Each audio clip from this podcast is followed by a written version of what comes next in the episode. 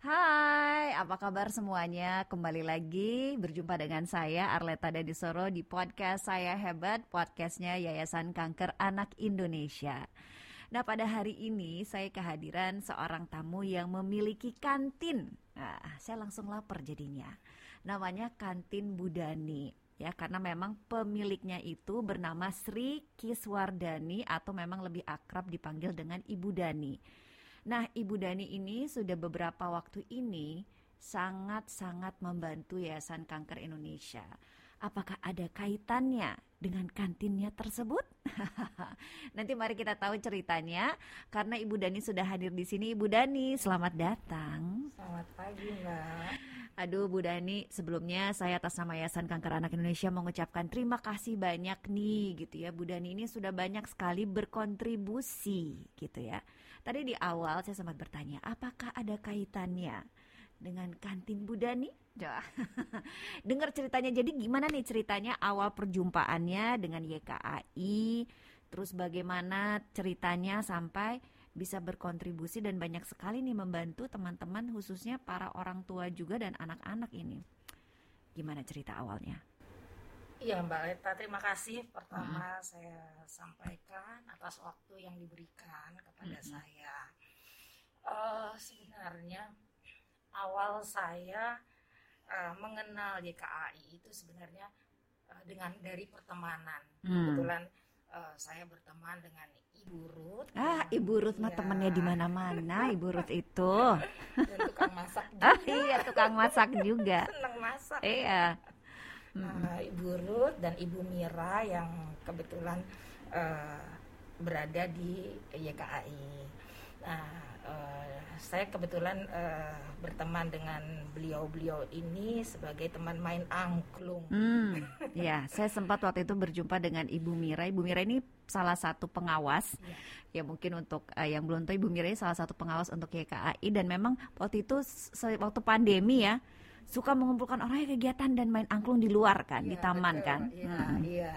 Iya, nah dari situlah kita sering mengadakan charity ya hmm. untuk uh, anak-anak uh, apa namanya uh, pejuang kanker. Hmm. Nah, jadi uh, kami sering mengadakan uh, apa namanya show bareng hmm. gitu dan kemudian hasilnya kami sampaikan ke anak-anak uh, uh, pejuang kanker tersebut. Hmm. Hmm. Itu salah satu saya mengenal YKAI. Mm -hmm. Nah kebetulan saya dengan Bu Mira itu kita sama-sama satu industri mm -hmm. di dunia asuransi. Oke. Okay. Nah jadi uh, dan saya salah satu pengurus di uh, asosiasi pialang asuransi dan mm -hmm. reasuransi yaitu Aparindo di mana Bu Mira juga ada di sana dan kita sering mengadakan acara-acara uh, sosial. Nah, inilah yang pertama kali saya mencoba untuk bisa uh, memberikan uh, sedikit kontribusi uh, asosiasi kami mm -hmm. kepada YKAI. Mm -hmm. Akhirnya mm -hmm. kita mengadakan turnamen golf mm -hmm. pada saat itu dan uh, saya bersyukur banyak teman-teman di industri yang care terhadap anak-anak uh, ini mm -hmm. dan akhirnya kami cukup mendapatkan uh, donasi yang cukup besar pada saat hmm. itu.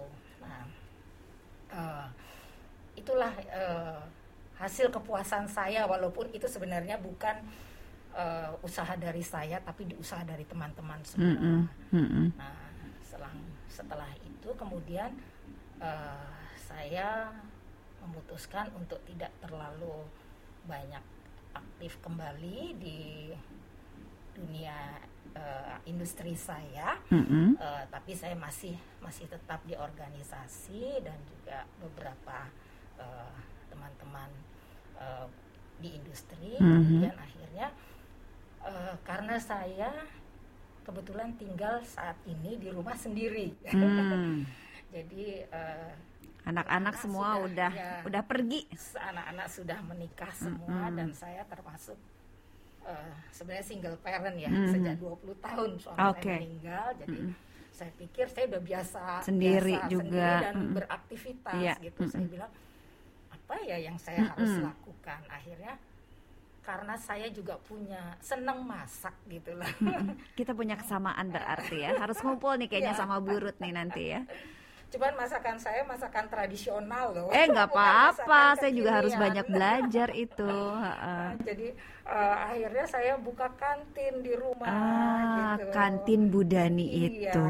Oke. di radio dalam. Mm-mm. Nah, karena eh, rumah saya itu eh, sekarang radio dalam adalah wilayah bisnis ya, banyak Mm-mm. perkantoran dan saya Mm-mm. melihat kok banyak sih karyawan yang pada makan di pinggir jalan, di emper-emperan. Dan gitu. pasti sebagai ibu-ibu tuh rasanya tuh kok gemes gitu, pengen Iya. ngasih sesuatu yang bersih, yang rumahan, yang sehat. betul itu yang saya harapkan gitu akhirnya ya udahlah akhirnya saya udahlah dengan adanya pembantu di rumah eh, kebetulan pembantu saya bisa masak ya Mm-mm. pinter masak Mm-mm. saya bilang yuk kita buka kantin gitu ya jadi biar mereka jangan makan di pinggir jalan Mm-mm. seadanya Mm-mm. gitu Eh, di rumah aja gitu dan itu eh, pada saat saya buka itu bertepatan dengan ulang tahun cucu saya yang Oh, pertama oke.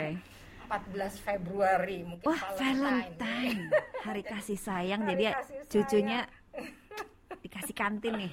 Iya. Pas saya banget. bilang saya udahlah ngepasin di Valentine aja Hmm. gitu. Pada saat itu banyak sekali eh, eh, orang yang datang ke rumah Iya, gitu ya iya. sampai saya kadang-kadang kewalahan ih ternyata bikin kantin ini juga Iya. ya karena repot juga ya karena Ah, ah, begitu kedatangan orang saya langsung Repot eh, yang menyenangkan iya, kan? betul ya karena kan nggak pernah ya Iya, usaha iya. seperti Mm, itu mm, Nah, mm. terus eh tapi tahu-tahu pada bulan Maret ya pandemi kan Pandemi, yang mm-mm. di mana semua eh, pada saat itu kita tidak boleh buka segala macam waduh berhentilah saya gitu. Hmm. padahal saya ya istilahnya udah ada meja udah Udah ada komplit lah semua komplit. gitu ya. saya bilang eh, akhirnya saya gini apa yang harus saya lakukan ya karena eh, apa namanya dengan kondisi seperti ini akhirnya saya juga membuka PO Hmm. eh, dengan teman-teman saya siapa yang ingin eh, Nah itu itu kekinian itu kekinian juga Bu Dani tadi ngaku tidak kekinian tapi sebenarnya kekinian buka PO di kala pandemi itu kan hampir semua orang lakukan itu. Iya, dan tapi PO saya ini adalah PO masakan tradisional. Jadi Hmm. eh, pelanggan-pelanggan saya tuh rata-rata udah di atas 50 tahun yang biasa kangen masakan rumah. Kayak apa sih makanan Jawa. tradisional seperti apa yang dibikin sama Bu Dani? Eh, Masakan saya itu eh, Pak Rawon. Kalau rawon umum, saya Hmm. mungkin ada orang kalau orang Jawa ya Iya, tahu mm-mm. kayak brongkos. Oh, Oh. iya jarang tuh Oh, brongkos. Iya. Terus kemudian eh, mangut iwak pe. Mangut iwak pe, ya, tahu. Mangut lele. Mangut terus lele, kemudian mm-mm. Gudeg. Nah, Mm-mm. terus kemudian juga eh, asem-asem, garam Hmm. asem. Nah, yang seperti itu yang mungkin kalau eh, ibu-ibu di Jakarta sekarang waktu kecilnya dulu suka dimasakin kayak gitu. Kok Mm-mm. sekarang saya nggak pernah lihat di eh, warung-warung atau restoran yang khusus seperti Soalnya itu. sekarang kita udah yang fr- uh, fried chicken, fried nah, chicken. itu saya justru nggak pinter kalau yang kayak begitu-begitu. Jadi saya yang tradisional. Tapi nggak apa-apa, itu kan turut melestarikan warisan budaya bangsa. Nah, akhirnya dari PO-PO ini sampai akhirnya yang saya dengar itu sering membantu mengirimkan nasi dus Iya. untuk YKA itu gimana dan untuk siapa seperti eh, sebenarnya di YKA ini? Iya. Awalnya sih sebenarnya waktu itu saya eh, kirim saya selalu membuat nasi eh, bungkus Mm-mm. untuk para gojek-gojek ya. Waktu Mm-mm. itu kan mereka pada benar Awal-awal pandemi untuk membantu. ya. Mm-mm, mm-mm. Saya saya apa namanya eh, share di teman-teman grup saya siapa yang ingin ngebantu. Mm-mm. Sini saya masakin karena saya kan Mm. sudah punya alat Udah punya masak, peralatan iya, lengkap eh, segala macam. kok saya kok eh, nggak saya manfaatkan saya bilang sini oh akhirnya banyak yang mau bantu ban- bantu nah akhirnya dan itu saya jalankan sendiri saya setir mobil sendiri Wah, terus dikirim-kirimnya tuh gimana? Pinggir jalan saya Oh. dengan teman saya punya teman satu yang setia selalu membantu saya itu namanya Bu Nelly Mm-mm. dia teman SMP saya Wah, ya. itu udah begini banget tuh temen Iya. puluhan tahun tuh. makanya terus kemudian ayo kita kita kasih kasih aja di pinggir Mm-mm. jalan jadi kemudian eh, saya kasih selalu di pinggir jalan supir gojek siapa pun supir taksi dan di situ saya merasa uh, mungkin ya kalau kita turun langsung hati kita benar-benar terasa sekali bahwa mereka membutuhkan hmm. sampai kadang-kadang saya tuh suka uh, mungkin di luar perkiraan orang ya kalau orang tidak melakukan hal itu kita kasih satu nasi bungkus ada bapak-bapak yang bilang puji Tuhan pagi ini saya belum sarapan dia bilang gitu iya saya dapat dari ibu Hmm. Nggak nggak apa-apa. Ini ada tisu sudah disiapkan.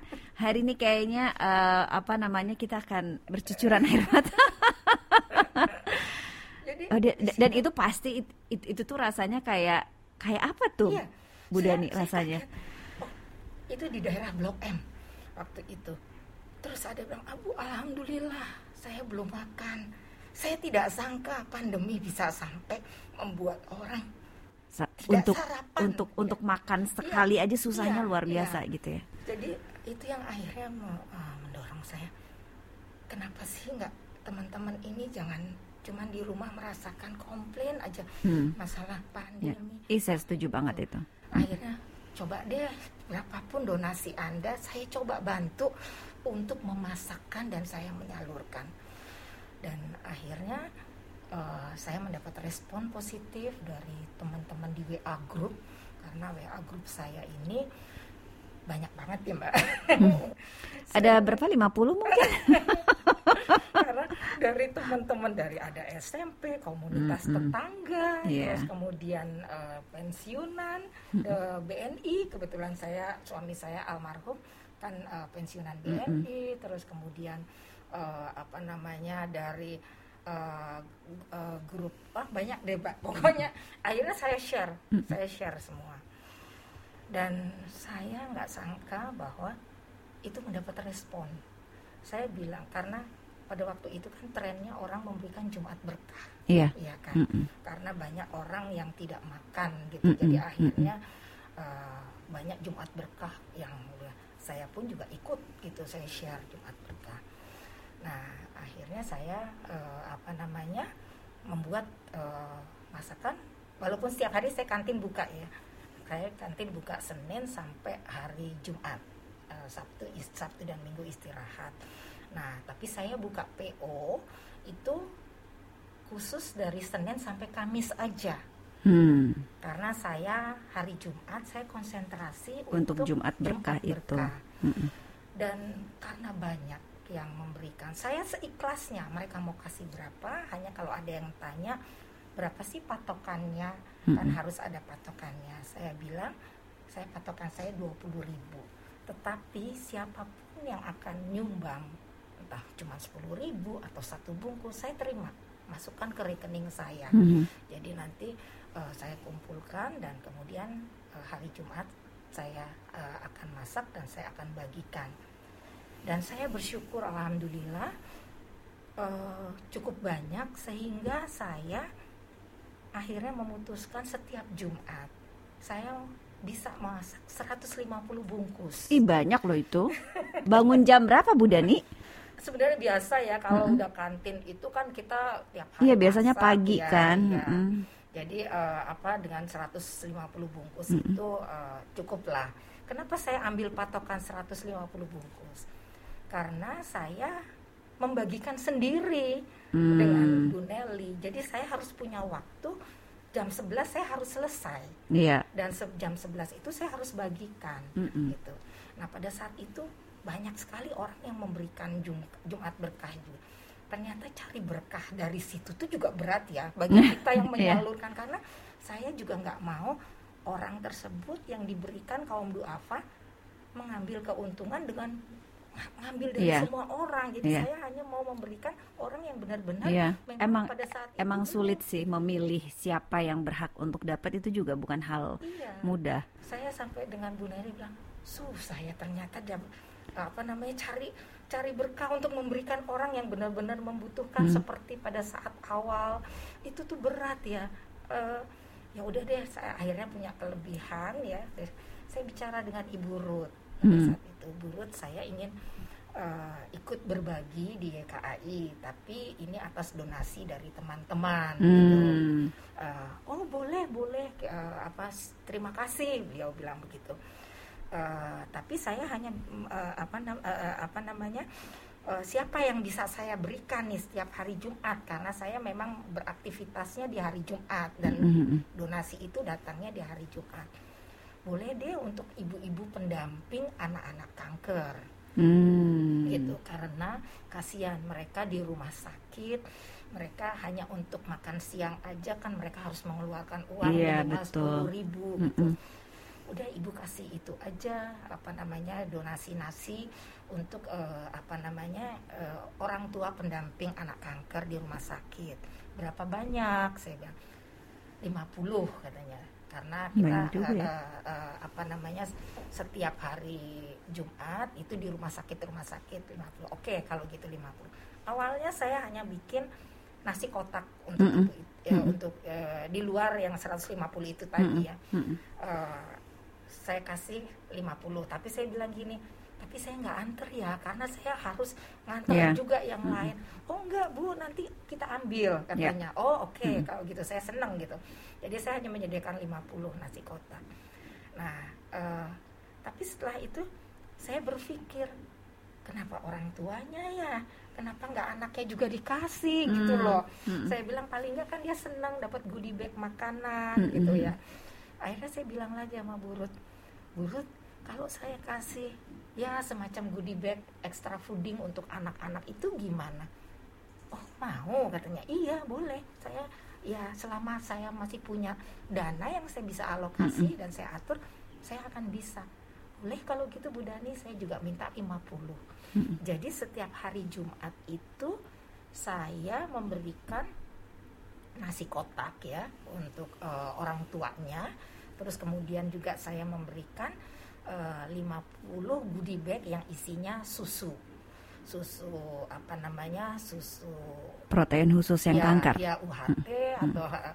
karena saya udah dikasih tahu jangan susu yang berwarna oke okay, hmm. harus susu putih baik terus kemudian saya kasih susu terus kemudian saya kasih juga biskuit hmm. gitu ya biskuit mari gitu ya terus kemudian buah hmm. itu saya jadikan satu uh, masing-masing uh, dapat 50 uh, 50 pack. Jadi setiap hari Jumat itu saya selalu kedatangan uh, pegawai dengan ambulans ya datang ke rumah untuk mengambil jatah mereka jam 10 itu saya saya tanya hari ini ke rumah sakit mana? Gitu. Oh ada yang kadang-kadang ke Darmais kadang-kadang ke harapan kita atau keramat segala macam. Tapi saya selalu tanya dan saya selalu pesan Pak tolong ya saya butuh foto gitu. Uh, bukan karena apa ya saya untuk pertanggungjawaban kepada donatur. iya, betul. Saya bilang saya butuh foto uh, supaya mereka juga terketuk nantinya setelah mm-hmm. itu. Jadi oh ya baik bu. Jadi biasanya setelah saya uh, apa namanya setelah saya mintakan mereka untuk mengambil foto jadi setiap uh, jam 3 atau jam 2 gitu tuh mereka kirim foto. Nah kan saya juga jalan ya saya juga melakukan foto juga ya terus kemudian sorenya saya kompil uh, untuk saya share ke para donatur yang memberikan dan juga di grup hmm. di grup itu kan nggak semua memberikan ya yeah. tapi minimal saya mengkampanye mereka yeah. untuk mengetuk iya. hati yeah. mereka itu jadi mengajak lah ya, ya, hmm. ya, ya. nah jadi uh, udah berjalan berapa lama pemberian nasi berkah ini untuk para orang tua pendamping dan anak-anak para pejuang kanker kalau untuk pejuang kanker, saya itu baru mulai di bulan Juni kalau nggak salah ya. Hmm. Pada saat itu di bulan Juni karena saya mulai mendapatkan kepercayaan ya. dari para ya. teman-teman ya. dan donatur itu sekitar bulan Juni ya. Uh, makin banyak, makin banyak saya bilang, aduh, saya punya amanah ya saya harus sampaikan yeah. ini kan ke mereka gitu. Jadi akhirnya saya mulai mengatur ke mana ya saya harus lakukan karena uh, jujur aja saya nggak banyak kenal komunitas-komunitas lain ya eh, di, di dalam dunia sosial tapi saya ketemu burut dengan Bumira itu kan jadi yang saya pernah lakukan saya mm -hmm. jadi bicara dengan eh, beliau-beliau uh, itu oh ya udah akhirnya saya mulai membuat uh, apa namanya penyaluran oh oke okay, saya aku akomodasikan uh, ini saya distribusikan mm. ke Jadi sekarang udah menjadi sesuatu hal yang rutin lah ya jadinya ya. Alhamdulillah jadi setiap Jumat. Setiap uh, uh, Jumat. ya, Mm-mm. kami selalu memberikan 50 nasi box dan 50 goodie bag Untuk- extra fooding mm. untuk anak. ya. Itu ke beberapa ke rumah sakit apa aja? Berapa rumah sakit? Saya nggak tahu berapa karena yang Oh, di menyalurkan menyalurkannya langsung ya, ke dari dari burutnya sendiri Iya, gitu. Jadi iya, sekarang dari tinggal di IAI. drop aja ya. Iya, iya. Pokoknya setiap hari Jumat pagi jam 10 Mm-mm. mereka akan ambil di Mm-mm. rumah saya itu 50 pack gitu. Hmm. 50 pack nanti yang menyalurkan eh, yayasan kanker anak biasanya. Mungkin eh, terlihatnya suatu hal yang biasa aja Iya, tapi sebenarnya betul. dampaknya tuh luar biasa loh bagi yang menerimanya apalagi tadi cerita juga ternyata ada orang yang pandemi ini belum sarapan nah ini pasti sangat berarti ini untuk Iya. para eh, orang tua khususnya yang sedang mendampingi anak-anaknya menjalani perawatan untuk pengobatan kanker. Iya. Bu Dani terima kasih banyak. Iya, Aduh berkah selalu untuk Ya, Bu Dani amin, dan Bu. Nelly juga Iya. yang setiap sekarang kalau udah tahu mungkin ada di antara Anda yang saat ini sedang menyaksikan podcast saya hebat.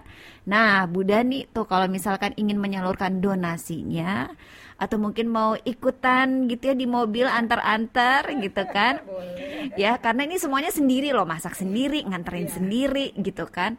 Em, jadi ini apa akan sangat membantu juga kalau misalkan em, semua yang di sini yang sedang menyaksikan mau turut membantu itu sangat-sangat luar biasa. Itu pasti akan sangat berkah ya di hari Amin, Jumat. amin, amin. Jadi Bu Dani terima kasih banyak. Semoga kasih usaha banyak, ini juga bisa terus-terus dilakukan, Amin, berkah amin, buat yang membuat, berkah buat yang menerima dan itulah cerita daripada nasi Jumat berkah dari tamu saya Ibu Dani yang kami undang khusus di acara podcast Saya Hebat. Saya Arleta Denisoro. Kita ketemu lagi di podcast Saya Hebat yang lainnya. Sampai jumpa.